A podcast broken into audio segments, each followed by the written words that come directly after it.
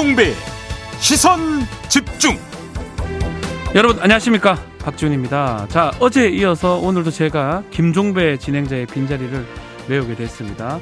자 오늘도 잘 진행해 보겠습니다. 주파수 돌리지 마시고요. 꼭 시선 집중 부탁드리겠습니다. 오늘 3부에서는요. 더불어민주당 이재명 후보와의 인터뷰가 준비되어 있습니다. 유세 현장에서 만나는 시민들 분위기 어떠한지 또 토론에서 윤석열 후보가 붙어보니까 어떤지 직접 들어보겠습니다. 자, 2부에서는 국민의힘 이준석 대표, 또 국민의당 권은희 원내대표 인터뷰도 차례로 이어집니다. 야권 단일화 결렬에 대해서 이준석 대표 책임론이 나오는 상황입니다. 관련된 이야기 직접 들을 수 있을 것 같습니다. 2월 23일 수요일 박지훈이 진행하는 김종배의 시선 집중 광고 듣고 바로 시작하겠습니다. 시선 집중은 촌철님들의 다양한 목소리를 기다립니다. 짧은 건 50원, 긴 건 100원인 문자 메시지 샵 8001번, 스마트 라디오 미니와 유튜브 라이브로도 시선 집중과 함께 하실 수 있습니다. 믿고 듣는 진품 시사 김종배의 시선 집중.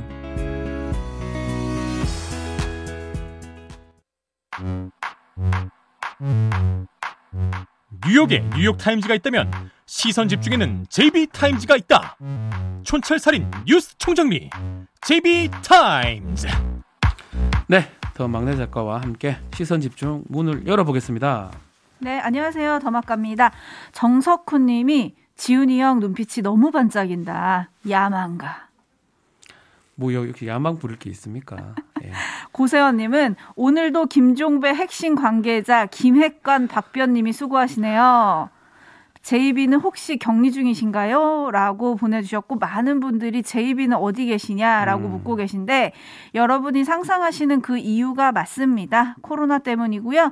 제이비는 어제 자가진단 키트 양성이 나와서 현재 PCR 검사 결과를 기다리고 있는 중입니다. 저희 제작진은 모두 자가진단 키트와 신속 항원 검사에서 음성을 받아서 방역 수칙을 지키면서 방송을 하고 있습니다. 제이비도 조만간 건강한 모습으로 뵙길 바라고요. 제이 비의 빈자리를 채우기 위해서 어제는 안동진 PD, 오늘은 비커 지킴이 헬마우스 임경빈 평론가가 저스티스 리그 멤버로 합류했습니다. 안녕하세요. 헬마우스입니다. 네. JB 없는 JB 타임즈를 채우기 위해서 저라도 좀 삐딱하게 브리핑 해보도록 하겠습니다. 네, 다알리아 님이 네. 박변님, 네? 잠은 언제 주무십니까? 라고 물어보셨네요. 예, 뭐 저는 뭐 원래 잠이 좀 적어서 예. 아까 야망가라고 지적을 해주셨는데, 어, 저희 이제 회의실이라고 할 수 있는 이제 대기실에 아침에 딱 들어오시더니 JB 자리에 가서 자연스럽게 앉으시더라고요. 죄송합니다. 예. 노리고 있었던 거 아닌가. 듣고 계실 것 같은데 예, 죄송합니다. 네, 방송에 들어와서 약간 수줍어지셨네요. JB타임즈. 오늘 주목할 뉴스들 챙겨드리겠습니다. 첫 번째 뉴스는 오디오로 먼저 만나보시죠. 윤석열은 원래 죄가 많은 사람이야. 내가 가진 카드면 윤석열은 죽어. 이거 들어보셨지요? 녹취록에 있는 거. 김만배의 녹취록입니다. 검찰 녹취록. 녹취록 끝부분을 가면 이재명 게이트란 말을 김만배가 한다고 그러는데 그 부분까지 다 좀 포함해서 말씀을 하시는 게 어떠냐. 아무 근거 없이 모든 자료가 그분이 이재명을 가리킨다라고 페북에 써놓고 그거 국민들한테 속인 건데 사과하실 생각 없습니까? 전혀 없습니다. 그분이 네, 시간이 돼서. 아니 뭐 제가- 조재현 대법관이면은 뭐 자, 시간이 돼서 제가 우리 끊겠습니다. 후보님은 면책되는 네. 겁니까?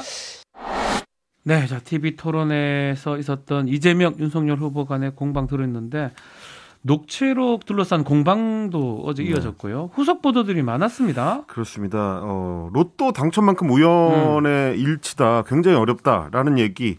홍준표 의원이 윤석열 후보 부친의 주택 매매 의혹에 대해서 했었던 얘기인데요. 네. 어, 화천대유 김만배 씨 누나가 우연히 매수자로 나섰다는 게 그동안 윤 후보 측의 입장이었습니다. 그런데 어제 오마이뉴스가 입수해서 공개한 녹취록 내용 중에 보면 김만배 씨와 정영학 씨가 어, 어떤 주택에 대한 매입 방법을 논의를 하면서 그러니까요. 어떤 주택이라고 명시는 돼 있지 않은데 네. 여기에 관련해 가지고 김 씨의 누나를 언급하는 그런 대목이 나옵니다. 네. 어, 정영학 씨가 그 회사에 집 넘기고 돈 받으시고 이렇게 하셔도 됩니다라고 말을 하니까 김만배 씨가 그래 그래 그렇게 하나 하고 대답을 하니까 또 정 씨가 그럼 그 돈 그러니까 주택 매입금으로 주시는 거고 대신 이제 뭐 시가보다 너무 비싸게 하시지는 말고요라고 이렇게 네. 구체적인 조언도 합니다. 그러니까 이제 김만배 씨는 그러면 어차피 또 저쪽에서는 양도소득세 물을 거 아니냐라고 말을 하는데 그러니까 당연히 내야 되는 양도소득세를 뭔가 안 내도록 해야 되는 거 아니냐 그러면 안 되는 거 아니냐라는 뉘앙스로 들리고요. 네. 단순 주택 매입이 아니고 어떤 일에 대한 어떤 대가라든지 특정인의 이익을 위해서 이 매입이 진행되는 거 아닌가라는 가능성을 암시한다라는 해석도 좀 나오고 있는 것 같습니다. 그렇죠. 이어서 김 씨가 이제 얘기하는 게 음. 내가 차라리 그냥 많이 빼서 현찰로 바꿔서 그렇게 계속 줘야 되겠다 누나한테. 누나한테. 예 네. 말을 합니다. 본인의 누나 얘기를 하고요. 그러니까 정형학 회계사가 김 씨 누나를 회사에 취직을 시켜가지고 연봉 한 1, 2억씩 뭐 챙겨주라 이런 식의 이제 제안도 합니다. 그런데 실제로 김씨 누나는 2019년 1월 31일에 천화동인의 사내 이사로 선임이 되고요. 어, 윤 후보 부친의 집을 김씨 누나가 19억 원에 매입을 하는 시점은 어, 그로부터 한 3개월 조금 못 미친 2019년 4월입니다. 아하. 여러모로 조금 상황이 공교롭다. 우연히 우연에 너무 겹치는 거 아니냐. 뭐 이런 얘기가 있습니다. 네, 지금 촌철님들은 이렇게 찔끔찔끔 까지 말고 녹취록 다 공개하면 안 되나요? 이런 의견도 보내주고 계신데. 다 까고 좀 음악 아, 목소리를 들어보면 뉘앙스를 알 수가 있긴 그렇죠, 한데요. 그렇죠. 네. 이게 지금 또 기- 글로 전해지는 거라서 그렇죠. 이걸 좀 맥락을 짚어볼까요? 어떻게 봐야 될까요? 자, 맥락을 좀 삐딱하게 적극적으로 해석을 하자면 적극적으로 적극적으로입니다. 어, 김만배 씨나 누나가 주택을 매입한 뒤에 그걸 회사에 넘기고 그 자금을 이제 돌려받는 그러니까 회사에 판매하는 방식으로 어, 주는 것처럼 이렇게 돌려받는 어떤 형태의 구상이 있었던 거 아니냐. 음. 그래서 어, 사내 이사의 어떤 연봉을 높여줘 가지고 그리고 이제 현금으로 주는 이제 성과금 같은 걸로 그 누나가 주택을 매입할 때 썼던 돈을 메워주는 방식이었던 게 아니냐라는 음. 적극적인 해석이 조금 가능할 것 같고요. 적극적인 해석입니다. 네, 굉장히 적극적인. 예. 어, 김만배 씨는 이제 그동안에 화천대유 측에서 아시다시피 장기 대여금이라는 명목으로 473억 원을 빌린 걸로 지금 드러난 바가 회사에 있습니다. 자기가 빌린 겁니다, 직접. 그렇습니다. 네. 갚지 않은 게 대부분이죠. 네. 근데 현찰로 바꿔서 계속 누나한테 줘야 되겠다라고 이야기를 하는 대목이 나오니까 혹시 회사에서 빌린 그 현금 중에서 일부가 이 주택 매입 자금으로 누나한테 전달된 거 아니냐 이제 이런 의심도 이제 해볼 수가 있을 것 같습니다. 그러네요. 그러니까 만약에 이런 식으로 화천대유의 자금이 뭐 김만배 씨나 그 누나를 통해서 윤석열 후보의 부친 주택을 매입하는 자금으로 쓰였고 그게 집을 팔지 못하고 있었던 윤 후보한테 도움이 됐다면 만약에 그리고 그게 두 사람 사이에 친분 때문이라면 어, 결국에는 윤 후보가 대장동 사건과 전혀 무관하다고 주장하기는 좀 어려워질 수도 있다. 그렇죠. 네, 이렇습니다. 그러니까 가정의 가정이지만 워낙에 또 로또만큼 힘든 우연이었기 때문에 그러니까요. 이 녹취록 정황에 맞춰 보려면 이런 추론을 할 수밖에 없는 거고 아까 이제 말씀해 주신 것처럼 이 의혹이나 추론을 넘어서려면 검찰이 제대로 좀 수사를 해야 된다. 네, 녹취록만 따라다닐 게 아니고 자금의 흐름을 쫓아야 되는 거 아니냐 이런 얘기가 다시 나올 수밖에 없습니다. 그러네요. 이건 해석입니다, 해석. 적극적인 네. 해석. 그리고 또 국민의힘에서는 이 김만배 씨 녹취록에 관련한 의혹을 전반적으로 부인을 하고 있는 상황이지요. 어제 김지현 최고위원도 사기꾼들이 하는 말이다 뭐 이렇게 얘기를 하기도 했는데 박지훈 변호사는 네. 어떻게 보십니까? 그래요. 참 이 부분이 제가 계속 얘기를 하지만 녹음 자료를 다 들어보면 제일 좋을 것 같긴 한데요. 음. 그래서 검찰이 좀 아쉬워요. 검찰이 다 알고 있을 거라는 생각이 들거든요. 이 녹음 자료를 토대로 해서 진술도 듣고 추궁도 하고 대질 신문도 하고 이랬 이래 했을 것 같은데 그러면 좀 더 구체적인 그림이 좀 그려졌지 않을까 생각이 들고 일단은 충분히 의심은 할 만은 하다. 그렇지만 아직까진 근거는 많이 빈약하다. 이런 말씀밖에 제가 못 드릴 것 같아요. 왜냐하면 뭐 설사 그런 거래가 있다 하더라도 뭔가 범죄인지는 좀 애매하거든. 만약 있다 하더라도 음. 뭔가 자금이 대신 사준 게 이게 범죄가 될 수 있나요? 뭐 그런 것 같기도 하고요. 어허. 그래서 좀더좀 지켜봐야 될 부분인데 더 지켜보기에는 시간이 너무 없어요. 아, 그렇죠. 대선 2주밖에 안 남아가지고. 얼마 안 남아서 네, 그러네요. 네, 그리고 또 하나 논란이 됐던 게 이제 녹취록에 등장한다고 윤석열 후보가 말했던 이재명 게이트라는 단어죠. 네. 이게 월간 조선이었나요? 거기에 월간조선입니다. 네, 거기에 딱 이렇게 녹취록 사진이 어제 또 공개가 되기도 했는데 그 단어를 어떻게 해석하느냐? 민주당 선대위의 강훈식 전략본부장은 입구를 지킨다는 의미의 게이트다. 음. 이렇게 또 설명을 했어요. 그러니까 이제 실제 이 대화는 녹취록의 거의 이제 마지막 부분에 나온다고 월간조선이 전했었는데 대화 내용을 보면은 어떤 맥락에서 나온 건지 조금 불분명해 보입니다. 그러니까 뭐 두 사람이 뭔가를 최선을 다해보자 이렇게 의기투합을 하면서 정영학 씨가 이렇게 얘기를 해요. 현찰 너무 많이 쓰지 마시고 어, 정영학 회계사는 근데 녹취록에서 이 얘기 많이 하더라고요. 어허. 김한배 씨한테 돈 좀 그만 좀 갖고 와라 뭐 이런 네. 얘기. 또 비슷한 맥락인 것 같습니다. 현찰을 너무 많이 쓰지 마시고라고 하니까 김한배 씨는 어 오리역이나 신경 쓰자고 형이 오리역 해볼게 이런 얘기를 하는 거 보니까 아마 오리역 주변에 뭔가 사업과 관련된 얘기가 있었던 것 같습니다. 네. 그러니까 이제 김만배 씨가 거기에 추가적으로 땡땡땡을 했으니까 망정이지 이재명 게이트 때문에라고 이제 말을 줄이는 마지막 대목이 나와요. 거기에 대해서 이제 정영학 씨가 예라고 대답을 하는데 아마도 앞서서 자신들이 이거 미리 처리했던 어떤 일은 이 방해를 안 받고 무사히 끝났는데 지금 두 사람이 지금 얘기하고 있는 추진하고 있는 이 일 이거는 아마 이재명 게이트라는 것 때문에 뭔가 좀 쉽지 않아 보인다. 이제 이런 의미로 읽힙니다. 어, 이 대화록에 대해서 강훈식 의원은 전모를 잘 몰라서 코멘트하는 게 적절하지는 않은데 제가 알기로 저거는 이재명 때문에 일이 잘 안 된다는 취지의 이야기라고 알고 있다. 그렇게 얘기를 하면서 입구에서 지킨다는 그런 의미의 게이트인 것 같다라는 설명을 덧붙였습니다. 그러니까 이제 우리가 이제 특히 보도국 같이 이런 그 기자들 조직에서 많이 쓰는 게이트 키핑이라고 하죠. 아. 네. 그래서 이제 그런 의미의 게이트다라고 강훈식 본부장은 설명한 겁니다. 근데 이를 두고 이제 국민의힘에서는 최순실 게이트는 그러면 최순실 씨가 최순실 비리를 막으려는 게이트였냐? 뭐 이렇게 아주 그렇죠. 반박을 하고 나섰는데 이거 좀 어떻게 읽어야 될까요? 근데 이거는 사실 맥락을 좀 봐야 될 것 같아요. 내용이 일부만 공개됐기 때문에 실제로 두 사람이 저 대화를 하는 맥락이 뭔지를 좀 알기가 어렵다는 게 문제인데 그래서 아마 월간조선 말고 다른 매체들도 녹취록을 갖고 있으면서 이재명이라는 단어가 등장했음에도 불구하고 저 대목을 그동안 안 다뤘던 거 아닌가 뭔가 좀 이렇게 확실한 내용을 알 수가 없어서 싶은 생각은 드는데 어, 민주당이 지적한 건 이거였습니다. 이 대화가 이루어졌던 시점이 2020년 10월 26일이다. 그리고 바로 그 3일 전에 10월 23일에 이재명 당시 경기도지사가 선거법 재판에서 무죄 확정을 받았다. 그러니까 김만배 씨가 얘기하는 이재명 게이트는 이 재판과 관련된 내용들이다라는 해석인데요. 이것도 뭐 그렇게 썩 명쾌해 보이지는 않아요. 근데 대신에 2020년 10월에 대화가 이루어졌다는 걸 생각하면 대장동 사태라든지 화천대유 관련해 가지고 언론의 주목을 받기 1년 전이기 때문에 이 사건을 가리키는 가능성은 높지 않다. 그렇죠. 그러니까 이제 뭐, 뭐, 본인들도 지금 연루가 돼 있는 이 사건에 대해서 이재명 게이트라고 마치, 어, 아무 상관없는 것처럼 남의 일인 것처럼 얘기하기도 쉽지 않을 것이고 시기상으로 봤을 때도 그 사건을 지칭하기는 좀, 어, 쉽지 않아 보인다. 시기가 중요한 것 같아요. 음. 2020년이거든요. 네. 이 화천대유 사건이 밖으로 드러나기 1년 전인데 이거는 뭐 그 얘기라고 보기는 어렵겠죠 아마도. 어허. 예. 지금 Second to None님이 이거 알고 보니까 양쪽 다 얽혀 있는 거 아닙니까? 라고 하셨는데 박지훈 변호사님 그럴 가능성도? 배제할 수는 없습니다. 다만 전체 맥락을 좀 봐야 되고 그래서 수사기관이 이런 거 플러스 돈의 흐름 다 같이 봤었어야 되는데 아 이게 이제 이제 나오는 게 좀 많이 아쉽네요. 뭐 지금 지금 와서 뭐 어떻게 더 파악이 되겠습니까? 네, 그래도 검찰이 어제 곽상도 전 의원을 구속 기소를 했죠. 그렇게 되면 이제 50억 클럽에 대한 진위가 좀 밝혀질까라고 기대하시는 분들도 계신데 그럼에도 불구하고 어쨌든 키는 검찰이 쥐고 있는 거니까요. 수사 당국을 조금 더 지켜보도록 하겠습니다. 뉴스와 분석이 함께하는 제이비타임즈 다음 주목할 뉴스는 어떤 건가요?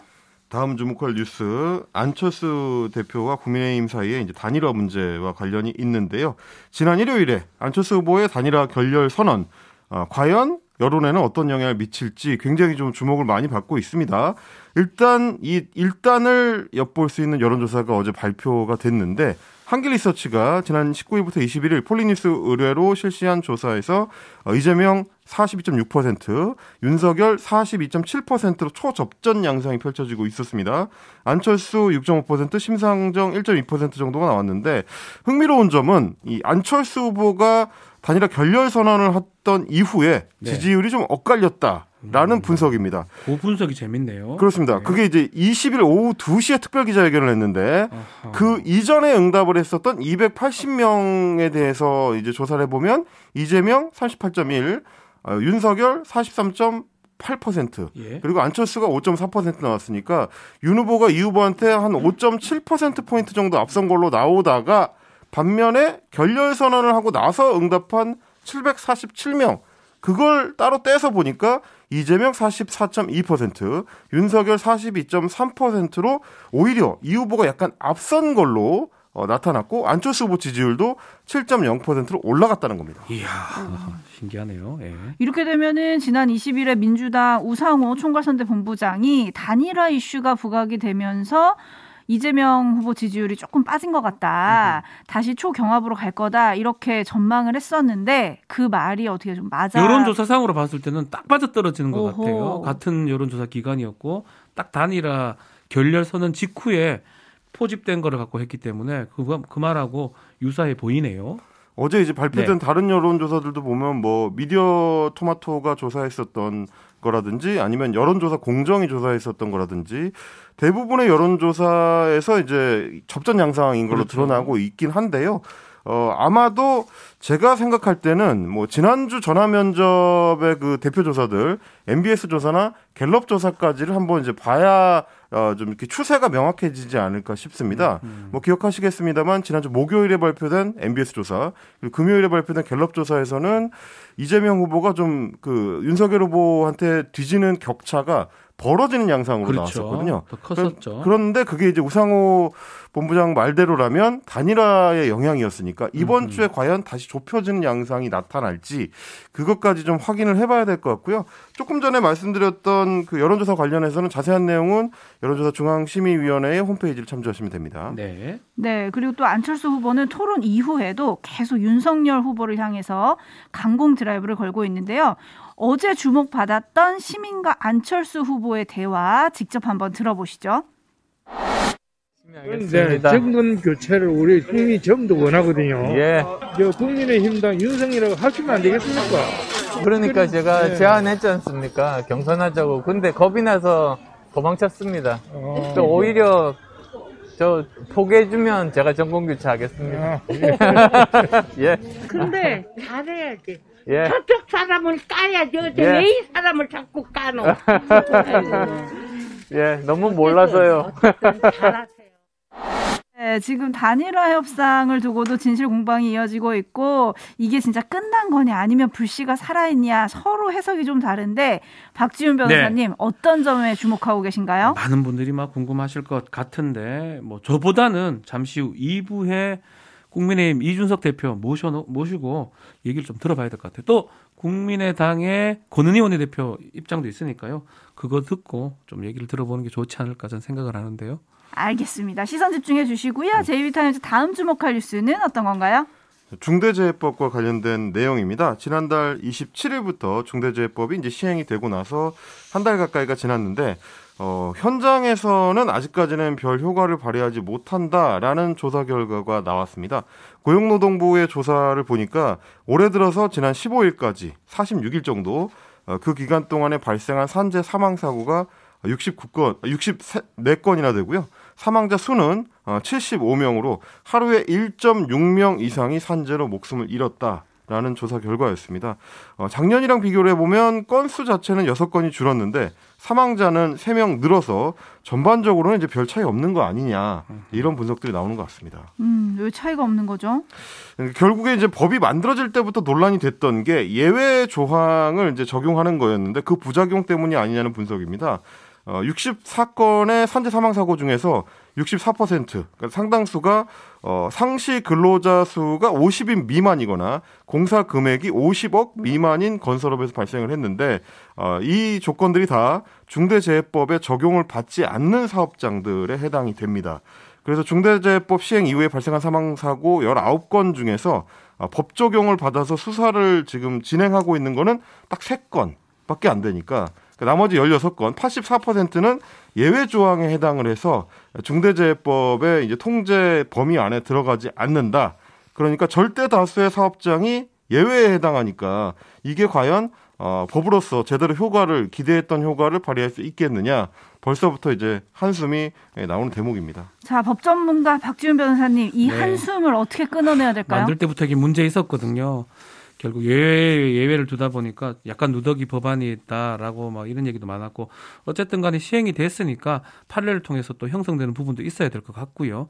필요하다면 개정이 좀 필요하다면 해야 되는데 그래서 아직까지 적용 범위도 지금 순차적으로 적용을 하고 있습니다. 음. 그래서 참 안타까운 부분이 좀 많습니다.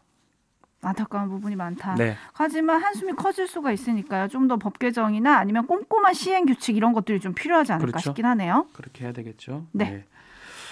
자, 여기서 마무리를 좀 해야 될 것 같은데요. 오늘 또뭐두 분 너무 고생하셨고요. JB 없는 JB 타임즈입니다. 이렇게 마무리를 하겠습니다. 헬마우스 임경빈 작가 더마카와 함께했습니다. 감사합니다. 고맙습니다. 고맙습니다.